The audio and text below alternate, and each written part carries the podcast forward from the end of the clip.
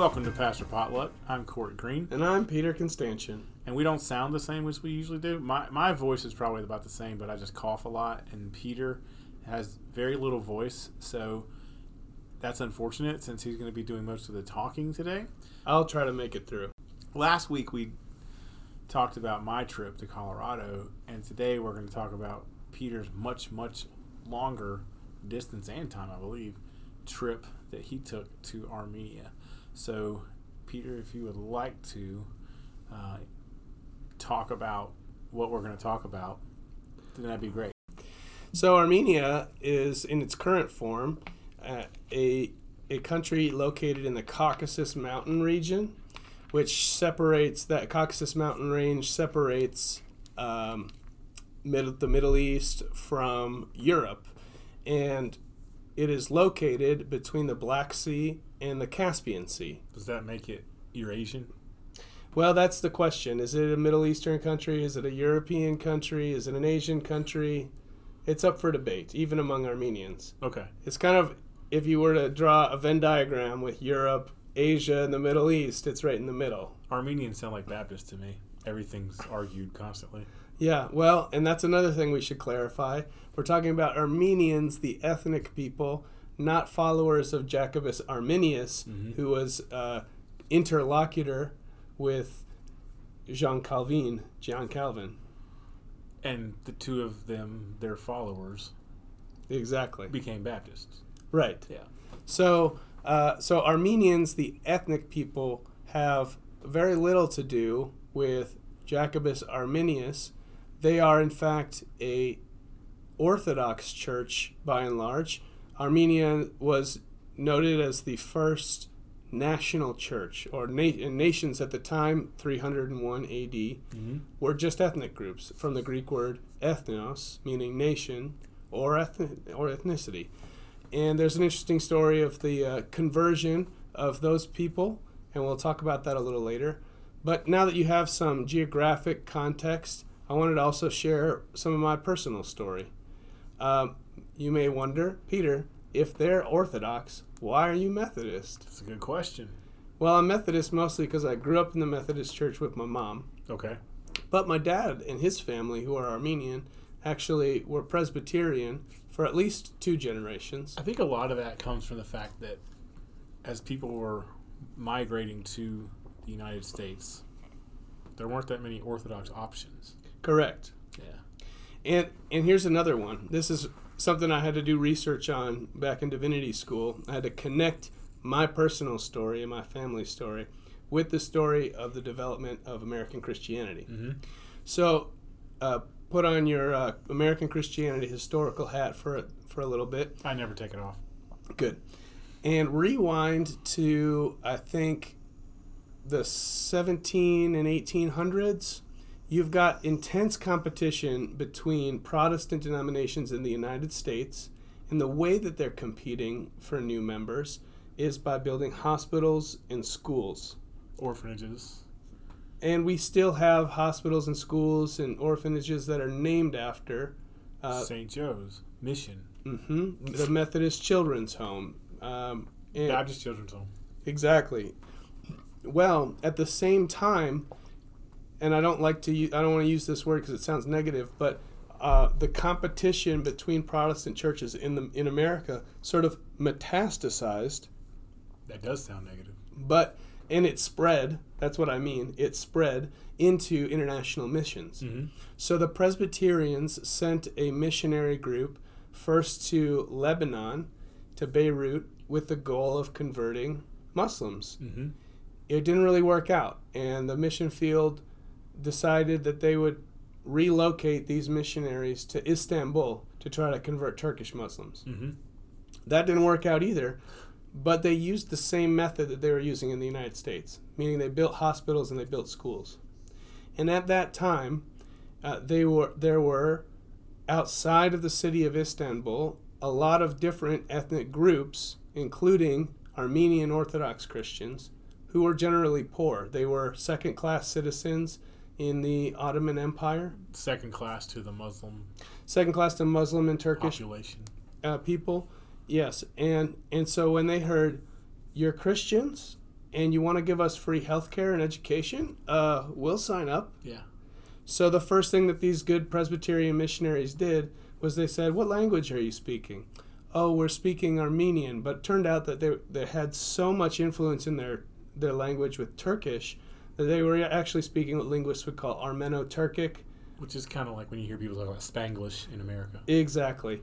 So these Presbyterians said, "Great, we'll print a Bible for you in Armeno-Turkic." Well, because of the ethnic tensions between Turks and Armenians, even though these poor Armenians had their own Bible now, were doing their own Bible studies in a language that they understood, once the Armenian Apostolic or Orthodox Church found out that they're doing Bible studies without a priest in a with an Armeno-Turkic Bible, they were like, "Oh no." And we they can't have altern- uh, autonomy of the local church or priesthood of the believers. We can't have that. We cannot have that. This is now you got to remember, like the Orthodox Christianity has some rules, and uh, so they this group got excommunicated. Mm-hmm. And my family was both in in Istanbul area, which w- which was Constantinople. Now it's Istanbul. Yeah, it's a song. Not Constantinople. yeah. And in the southern area of, Tur- of modern day Turkey, on the border between Turkey and Syria, a, a, a, city called Kilis, which, if you go back in time, was called Kilikia, and before that, Cilicia. And then you start to hear, oh, that's where Paul was born in Tarsus of Cilicia. Uh, they were these missionaries had spread and had uh, infiltrated Armenian communities in those areas. And so when the genocide started in 1915 against ethnic minorities in the collapsing so uh, collapsing collapsing Ottoman Empire, a lot of Armenians became uh, refugees, including my family members. And when they landed in New York, they found an Armenian community, which was a Protestant community that was very much aligned with the same Presbyterian publishing house that had printed those Bibles for them. And my dad actually has one of these Armeno-Turkic Bibles oh, wow. still. Can y'all read it? Well, that's the thing. He didn't learn a lot of Armenian from his parents because they really wanted him to assimilate into into American We see that culture. a lot with again with Hispanic families here as well. Yeah, to try to give their children a leg up, they try to keep from teaching them the old language. They want them to be fluent in English. They want them to go to baseball camp. Uh, etc. So he's got this Bible. Then later in life, he went to do some tutoring in Armenian, and he brought his Bible and he said, "Why can't I read this?" And the Armenian tutor looked at it like, "This is not Armenian. This is Armeno-Turkic." Yeah. Uh, so we have the Bible, but we can't read it. So uh, I guess cat's out of the bag. You're related to people in Armenia. Yes, I am half Armenian. You haven't said that yet. My dad's full Armenian. My grandparents are full Armenian. They were born in the United States, but because of that insular community of Armenians in diaspora, Armenian refugees, they st- kind of stuck to their own. It was my great grandparents who who emigrated from uh, the area that is now known as Turkey to uh, N- New York and New Jersey. So I am pretty, as a fourth generation refugee, I'm pretty disconnected from my roots in Armenia. And so it was important for me to go on this trip this is my second time to Armenia, but my first time traveling as a representative of the Methodist Church to visit a mission that we've, I guess, been supporting, the Methodist Church has been supporting in Armenia for the past 30 years. All right, so since you have sort of made a shift from what is Armenia and how are you connected to it hereditarily to um, what's the church doing there and this thing that you did, which we'll get into. I want to interject with the Bible because that, if you've been listening to Peter's story and his valuable insight into the history and the cultures involved, and what I find fascinating that they had a church, a Christian church there before the Edict of Milan, which none of our listeners care about. But what was is, the Edict of Milan? It's when Rome says we're a Christian empire now. Exactly. Yeah. And until then, most of Christianity was somewhat underground, mm-hmm. persecuted. Uh, exactly. And so they had a, a, foothold there before the rest of the world I guess, went Christian. hmm Known world to them, world Before, that mattered. before it became acceptable to be Yeah. Christian in the Roman Empire. And yeah. then, Hmm. what do we see being sent to them? Missionaries from other places when they had the Christianity first. And so we see this movement of the gospel. And so I want to interject with a passage from Acts 8. And that'll also give your chance, uh, you a chance to rest your voice, Thank you. your ailing voice. hmm And so I'm going to read this, and a lot of it. I mean, there there are two main sections that we're going to talk about, but there's some other stuff that may be, you know, not really apropos to our conversation. But I'm going to read it anyway. Acts eight one through eight. And Saul approved their killing him, which is a sentence that really belonged in the chapter ahead. That's when they stoned Stephen. That day, a severe persecution began against the church in Jerusalem, and all except the apostles were scattered throughout the countryside of Judea and Samaria. Devout men buried Stephen and made a loud lamentation over him. But Saul was ravaging the church by entering house after house, dragging off both men and women. He committed them to prison. This is verse 4. Now those who were scattered went from place to place proclaiming the word. Philip went down to the city of Samaria and proclaimed the Messiah to them. The crowds, with one accord, listened eagerly to what was said by Philip, hearing and seeing the signs that he did. For un- unclean spirits, crying with loud shrieks, came out of many who were possessed, and many others who were paralyzed or lame were cured. So there was great joy in that city. And it goes on, and there's more biblical characters who follow the pattern of Philip being scattered, but taking with them the Spirit because it was just all over them. They were, to be a Baptist, immersed in it. Hmm and people saw it. And as they went them taking with them the joy of their be it newfound or established belief in this really new at the time movement and understanding and now we call it a religion others wanted that too. And so they, they took it with them and instead of stamping out this movement which is what paul and the gang intended to do by persecuting them they spread it.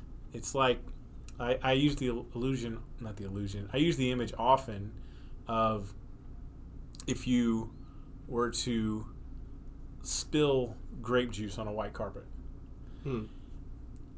if you go and try to wipe it up, like with a motion that moves across it, you're actually going to make the stain worse. Hmm. Versus if you sop it up, absorb it, Hmm. which would be different.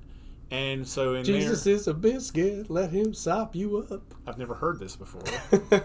I'm interested in it, but did you just create this? No, no, compose- no. That's okay. a that's a reference. That's a deep that's a deep cut right there. All right. Well, anyway, if if in they're trying to wipe out, okay, Mhm. wipe out the the movement that Jesus had left with the apostles, they actually ended up spreading it Mhm. because it was something that traveled with people. It was something that could not be contained Yeah. it- when you scatter people.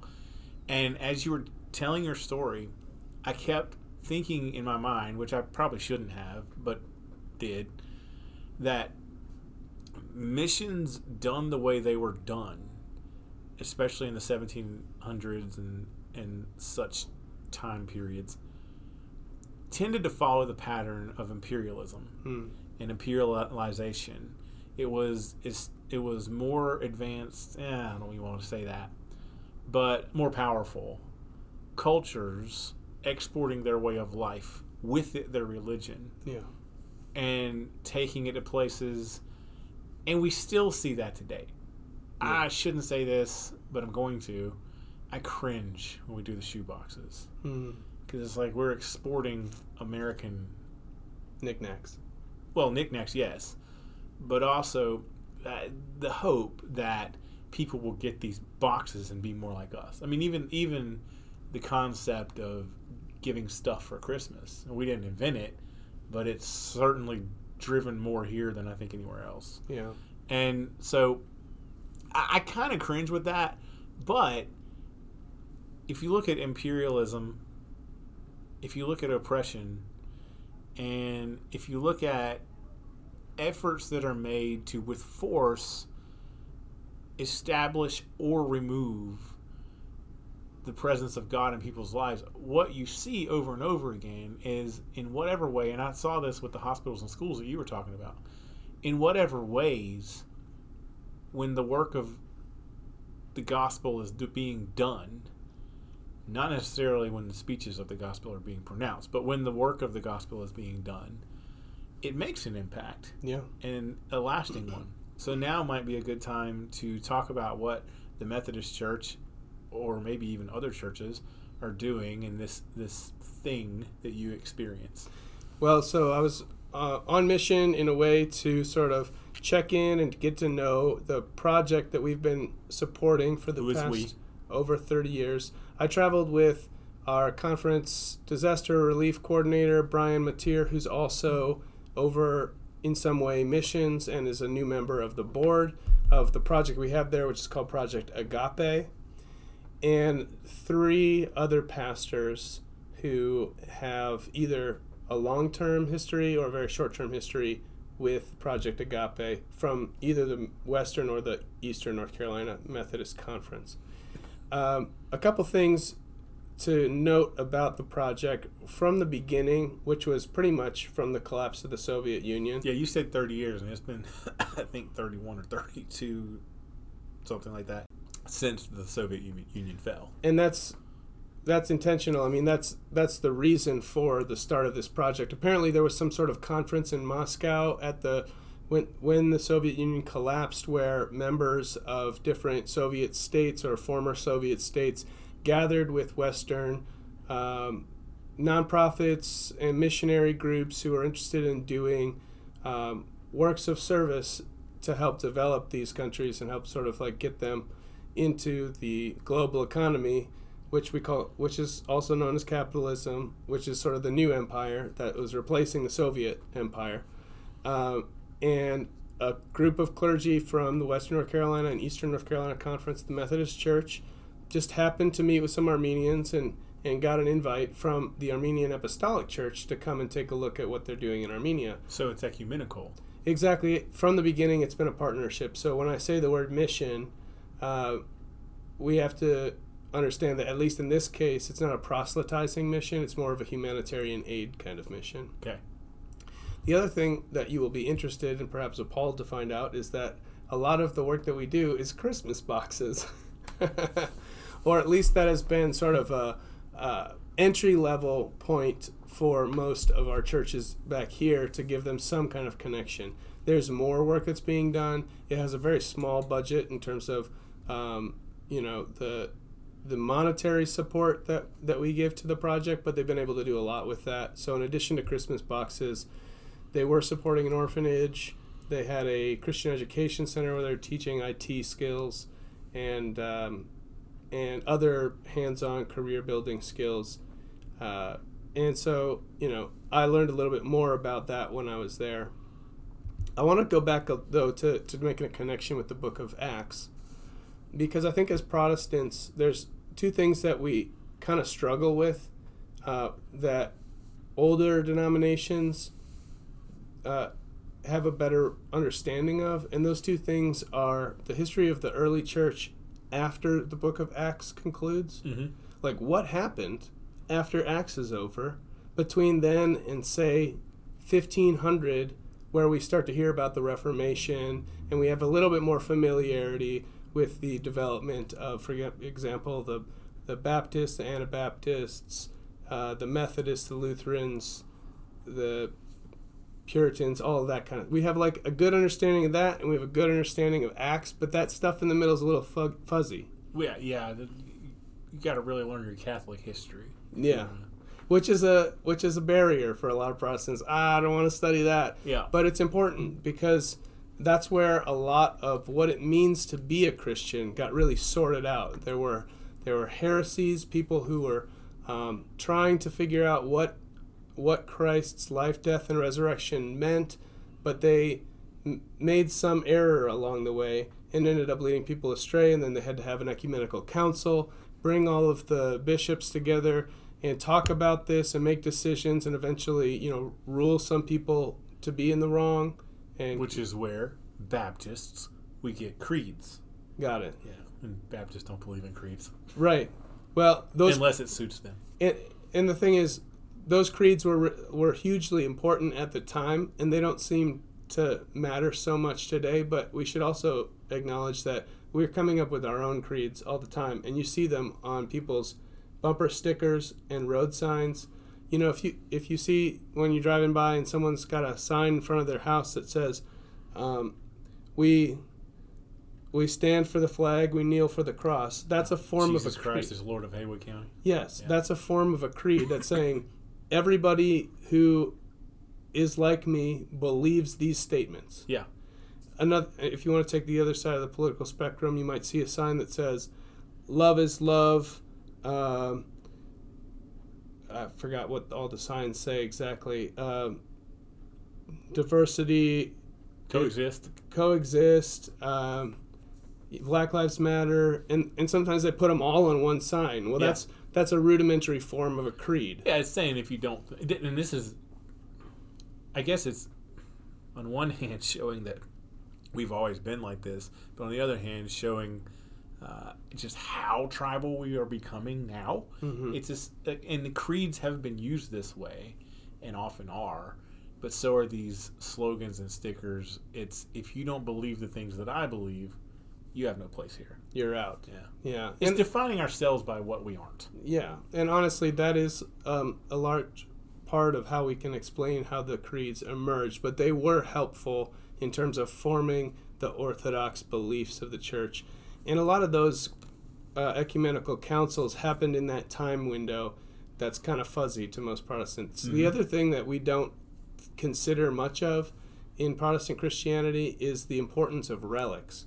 Sometimes you hear people talk about the Shroud of Turin, which Mhm. is a piece of cloth that apparently was laid over Jesus' body, and that's where we get the, the sort of bearded image of Christ's face that has been then transformed into many depictions of him. Um, there are other mentions of relics in Scripture that we kind of gloss over because it doesn't mean Uh, anything the Ark of the Covenant. the Ark of the Covenant, for example. And, but you'll see that the Scripture will will focus in detail on that artifact, whatever it is. And John 19 is a good example when they talk about this this spear that the uh, Roman soldier used to pierce the side of Christ, and then reference scriptures in the Old Testament that make reference to the one they will see the one pierced and blood and water will flow from him that kind of thing. Uh, those are oftentimes there to help explain the existence of certain relics that the christian community was carrying with them. Okay so i say all that because to connect the story of the armenian church with uh, acts yes Do you want me to read yeah read it for us John 19, beginning in 31. Since it was the day of preparation, the Jews did not want the bodies left on the cross during the Sabbath, especially because the Sabbath that Sabbath was a day of great solemnity. So they asked Pilate to have the legs of the crucified men broken and the bodies removed.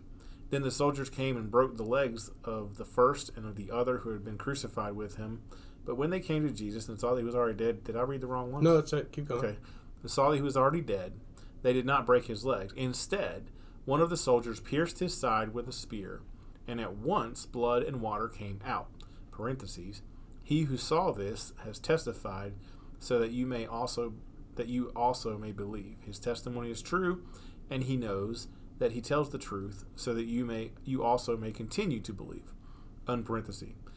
These things occurred so that the scriptures might be fulfilled. None of his bones shall be broken. And again, another passage of scripture says, They will look on the one whom they have pierced. Yeah, so you wonder, I mean, now that I'm saying this, you might be like, oh, I don't know why I missed that. Yeah. But, like, how many verses there are dedicated to explaining that this spear pierced Christ's side and that the one who testified about it is telling the truth Because he was there. and that the scriptures confirm that this had to happen? Yeah. my my theory is, and this is something that I I'm not just coming up on my own, but I've received this from my Christian education, is that these relics, like the spearhead that pierced Christ's side, were in circulation with those Christians who were scattered. or at least and let me let me let me add this a relic doesn't have to be scientifically proven to be that actual historical item. Hmm if there is an object that is believed to be a historical item and that ex- inspires faith let me start over and that inspires faith then its usefulness as a relic is valid. Hmm Absolutely.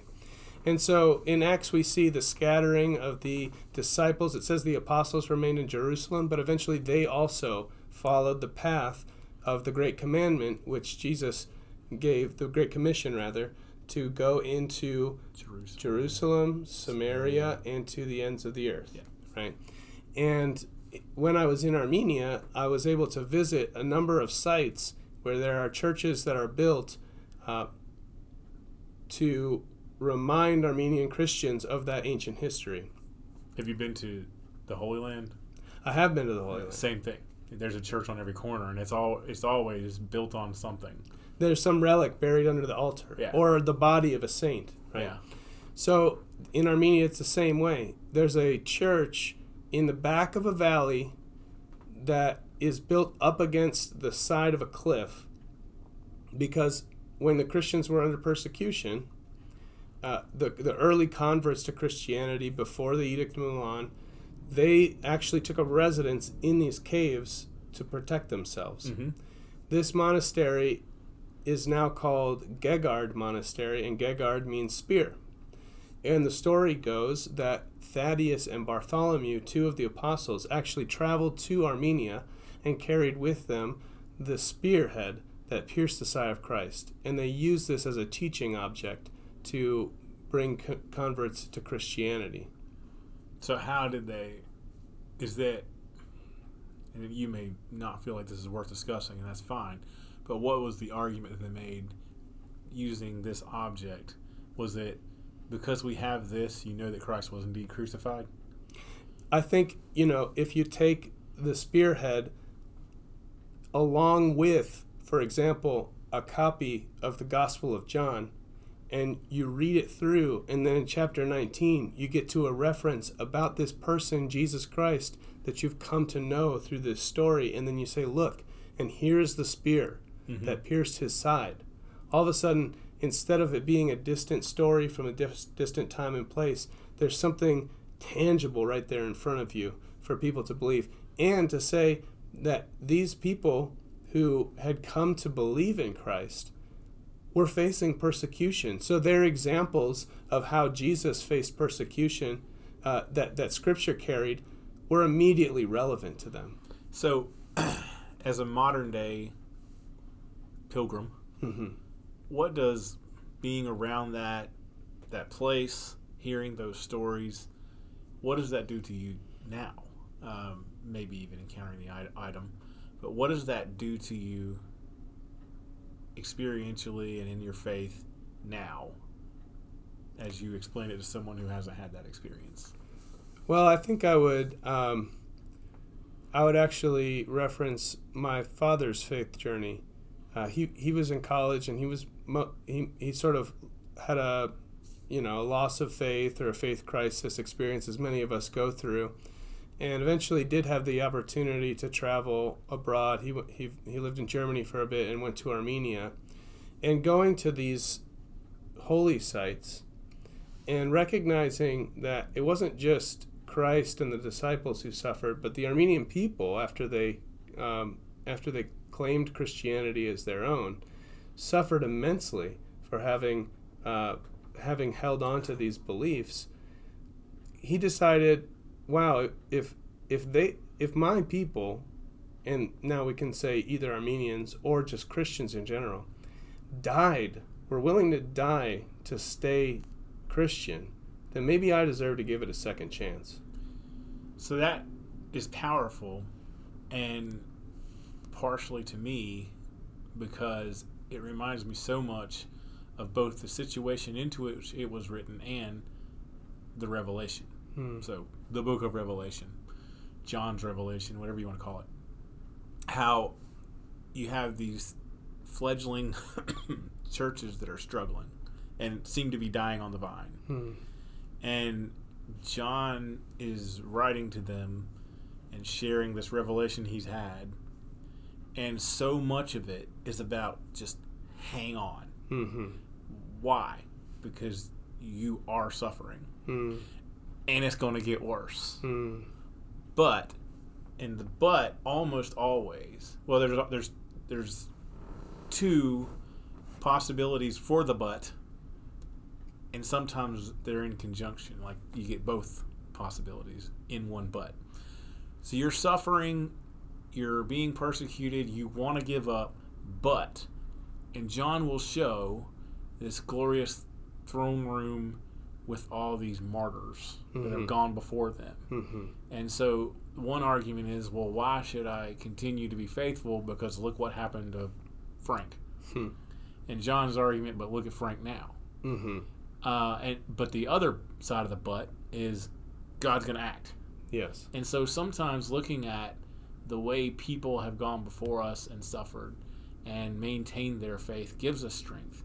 And it also points to the promise that the God in whom they believed, and one would assume still do, is going to act and to make this right. So, as we've seen this community's faith journey play out, you know their history a lot better than I do how have they seen, or maybe they shared it with you, I don't know. Hmm. How have they seen God act? Hmm.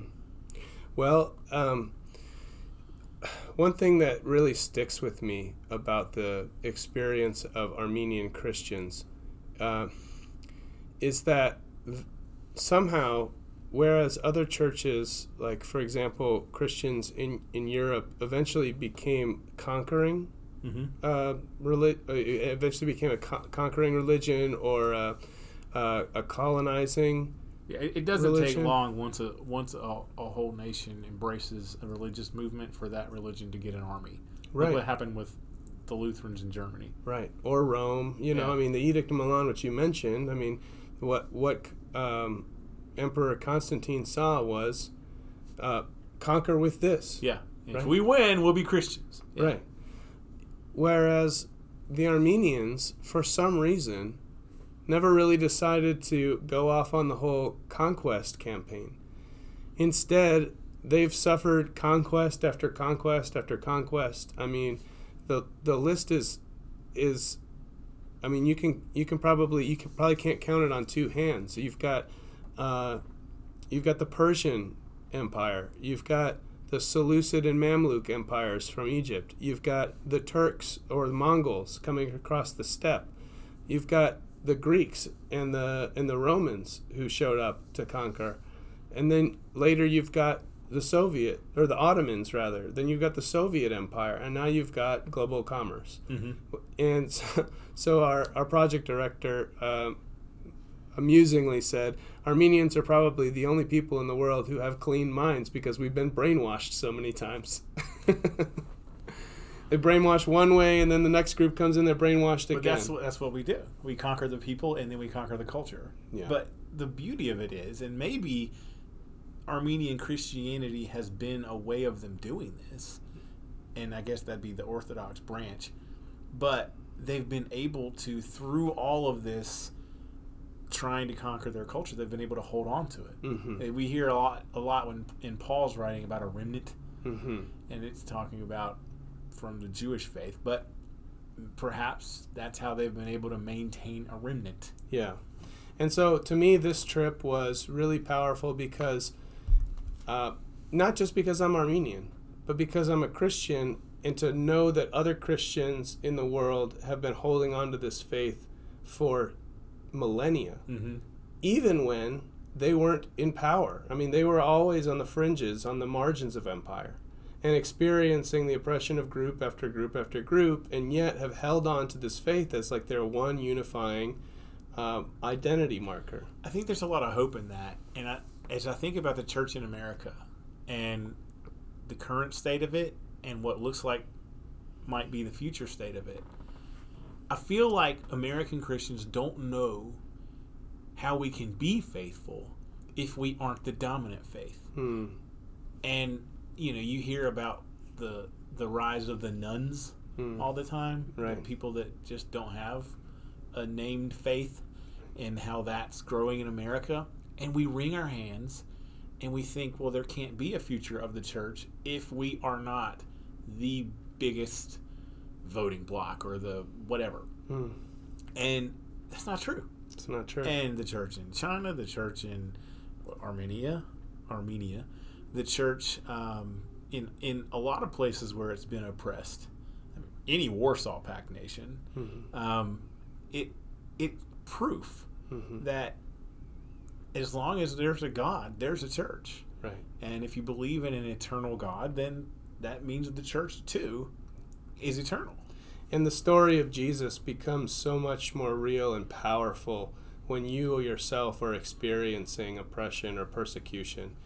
Uh, because I mean, he went through it, Mm-hmm. right? And he and he came to show us that, you know, even if you live the most holy life, people will come to hate you. in Hebrews, there's I want to say it's Hebrews two. There's this this description of Jesus that almost, and I'm sure someone's made the argument that it is, but it almost seems sa- sacrilegious, where it talks about how Jesus is our brother, Hmm. How, we are Jesus' brothers and sisters, and you can say, "Oh, how dare you lower Jesus to be one of us?" But the beauty of that is that Jesus, in full humanity, understands what it's like to be a human. Mhm. Persecution, suffering, a bad breakup, I don't know, but Jesus has It's been with us. human enough to understand that. Yeah, absolutely. So I want to talk a little bit about this project that I went to visit uh, in more detail. Like, so uh, after the Soviet Union collapsed, there was sort of an arbitrary process of drawing borders for these former Soviet states, and a section of what is historically Armenia was granted to Azerbaijan, which is the neighboring country, which is a ethnically Turkish group of people. And we'll remember that it was Turkish people who uh, who perpetuated the genocide against Armenians at the collapse of the Ottoman Empire. Okay. So there's no love there, Mhm. and in fact, 80% of Armenians um, Armenia's borders are closed because to the west they have Turkey, and to the right they have Azerbaijan. And because there hasn't been any acknowledgement or attempts at reconciliation, uh, th- those borders are going to remain closed. Those those people are going to remain enemies. You know, I do believe that that you know, as Scripture tells us, that one day we will all stand before the throne of God. We will all be united as one. But oftentimes in conflicts like this, it's difficult to see exactly how that will happen. But right after the collapse of the Soviet Union, based on these arbitrary maps that some might say were kind of drawn in cynical ways Mm-hmm. uh, by those in power in order to destabilize the region, When you say in cynical ways, do you mean uh, those who were drawing up the, the borders figured, well, they're never going to get along. We might as well lock them up. Not like in prison, but, you know, separate them. Yeah, kind of like that, except instead of separating them along sort of lines that were understood by the people living there to represent their territory, they would give a chunk that what they gave a chunk of what Armenians knew to be theirs to Azerbaijan and gave a chunk of what Ar- Azeris knew to be theirs to Armenia. And they did this across the all of the Soviet That is the classic European colonization method because the ones with the numbers keep the ones with the money and guns in control. Mm-hmm. Yeah, and the idea was, and I think we see this playing out um, across the former Soviet states, is that eventually there'll be conflict, and guess who gets to come in as the hero then? Russia. Yeah. We'll be peacekeepers, and that's what happened in 2020. A war broke out between Armenia and Azerbaijan over this contested territory, which is where the project was located. Hmm. Azerbaijan retook land that Armenia had it had sort of annexed after the collapse of the Soviet Union because they said, look, this is historically Armenian. I mean, look, these churches were built in the 8th century. Mhm. They're Armenian churches. We're not just going to allow these people who've been living here to go with no support. So Azerbaijan retook all of that territory in 2020. And so the project and everybody that they were serving became refugees again. This is no, nothing new in the story of Armenia. I am sure it happens every time there's another shift. Yes, exactly. But that meant that the project really had to switch gears. So part of me going over there with this team was to figure out, okay, what are they doing now and what are their hopes for the future now that they've relocated their office and they're sort of starting to redevelop their outreach work. And for the most part, for the past two years, what they've been doing is just trying to stay in touch with these refugees that they had a relationship with. I think they have a Rolodex of about 5,000 families, but they're scattered throughout Armenia now. Um, talking about scattering, mm-hmm. for example. And so they're able to, you know, stay in contact with them, and when they can get to the project, new project headquarters, they try to give them as much aid as they can to help them, you know, furnish their homes, clothe their family, and if they have food, also to share that. And that's their immediate goal, uh, Project Agape. But their long term goal is they want to do the same kind of uh, skill development that they did in the the area of uh, Nagorno Karabakh, where they were based before, which is this mountainous region that was a contested territory. And so right now they're looking to fundraise to build a vocational training center. Mm-hmm. Right now they have like one shack that's about half the size of your office court, where they have a bathroom and a nail salon studio. And one of the projects hard to do IT training in a nail salon studio. No, yeah, that's not happening. But they have had, you know, at, I think at least eight students go through the program for either, and they, they have like a, a whole barber shop thing set up there too. So just one chair with a mirror and, and everything you need. But uh, the teacher there, Christina, has her certification in cosmetology, and she's teaching people how to do nails and how to cut hair. Mm-hmm. And the project has been able to fund all of the equipment that somebody who is trying to build a new career would need in order to start a business. Yeah. And, and at least eight people have actually done that. And they've done that in Armenia or they've done that in Russia or other places that they've moved and gotten their certifications and gotten their equipment. The genius of that is these are, I don't even want to call them industries, but vocations that are needed everywhere. Yeah. So it, even if you can't stay in that city, you got to move, whatever, people still need to get their hair cut, their nails done, whatever. Exactly, exactly.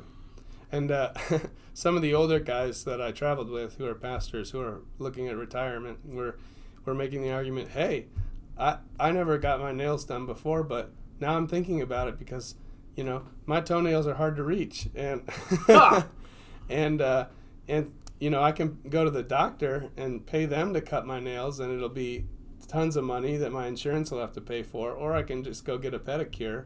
And they do a great job. I didn't even know that doctors would do that. Yeah, I mean, if you have if you wait long enough and you have certain medical issues that are related to your toenails or your foot hygiene, hmm. then the doctor will go in and clip them for you. I have a lot to learn as I age. Yeah, but you can get that done for much more, much more, uh, uh, for a much more affordable price at a at a nail salon.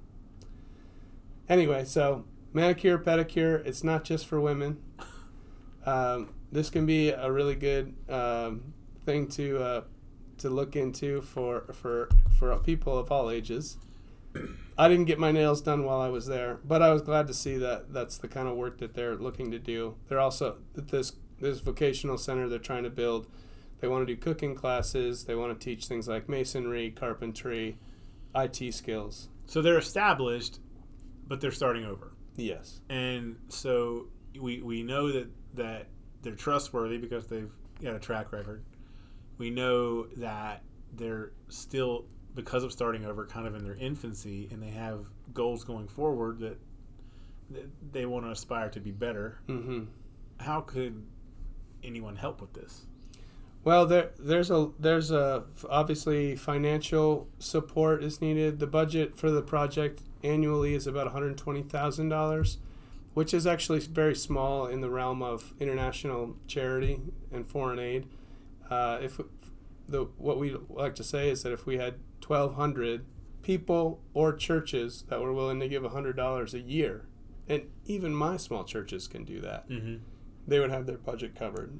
Staff, f- uh, salaries, transportation costs, and maybe a little bit extra to help sort of these longer term goals.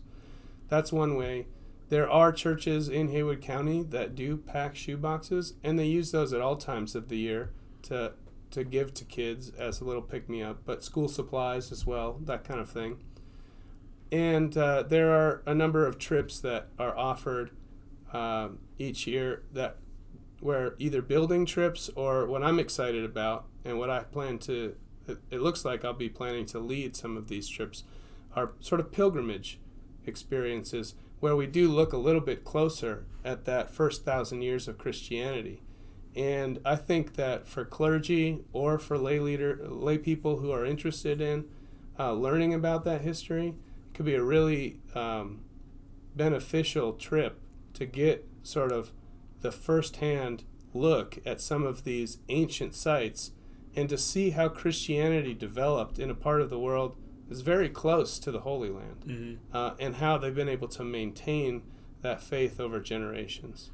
So we're getting close on time, but let's shift to being a Constantian. Hmm. What was the the familial aspect? You got to reconnect with family. How did all of that stuff go?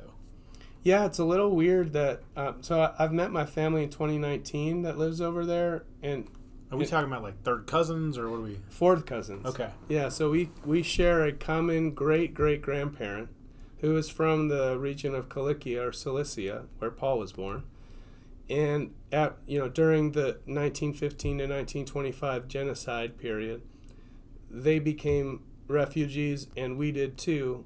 But the family kind of split up. So three brothers went to America, at, and work in our Constantians. That's their last name the the sisters stayed and either went to Lebanon, Syria, or Armenia and Mm. married. And so I have relatives whose name is Gilgilian. So that's a tricky one. You try to say it without gargling. Gilgilian. Gilgilian. The the word Gil apparently means like rosy. So Mhm. they had like a rosy complexion. So they their their actual last name was something something else, but they kept being called Gils.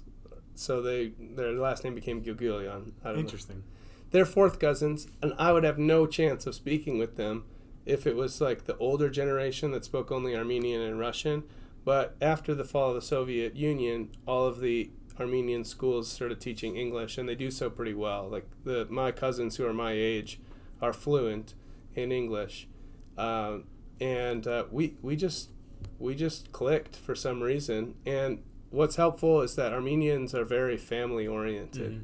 you know and i think this goes back to uh, not being able to trust other larger forms of organization to have your best interests in mind whether that's government or, or ecclesial uh, so they they stick together as a family so actually in armenian if i have a cousin who's my age who's a man i would call him achpers and that means brother Mm-hmm. so do, so we're brothers It, it, it's a sense of being closer than even genetically you are. Yes. Yeah, and we've been able to forge that. So I extended my trip by a couple of days just so I could hang out with that Armenian family, get to know them better.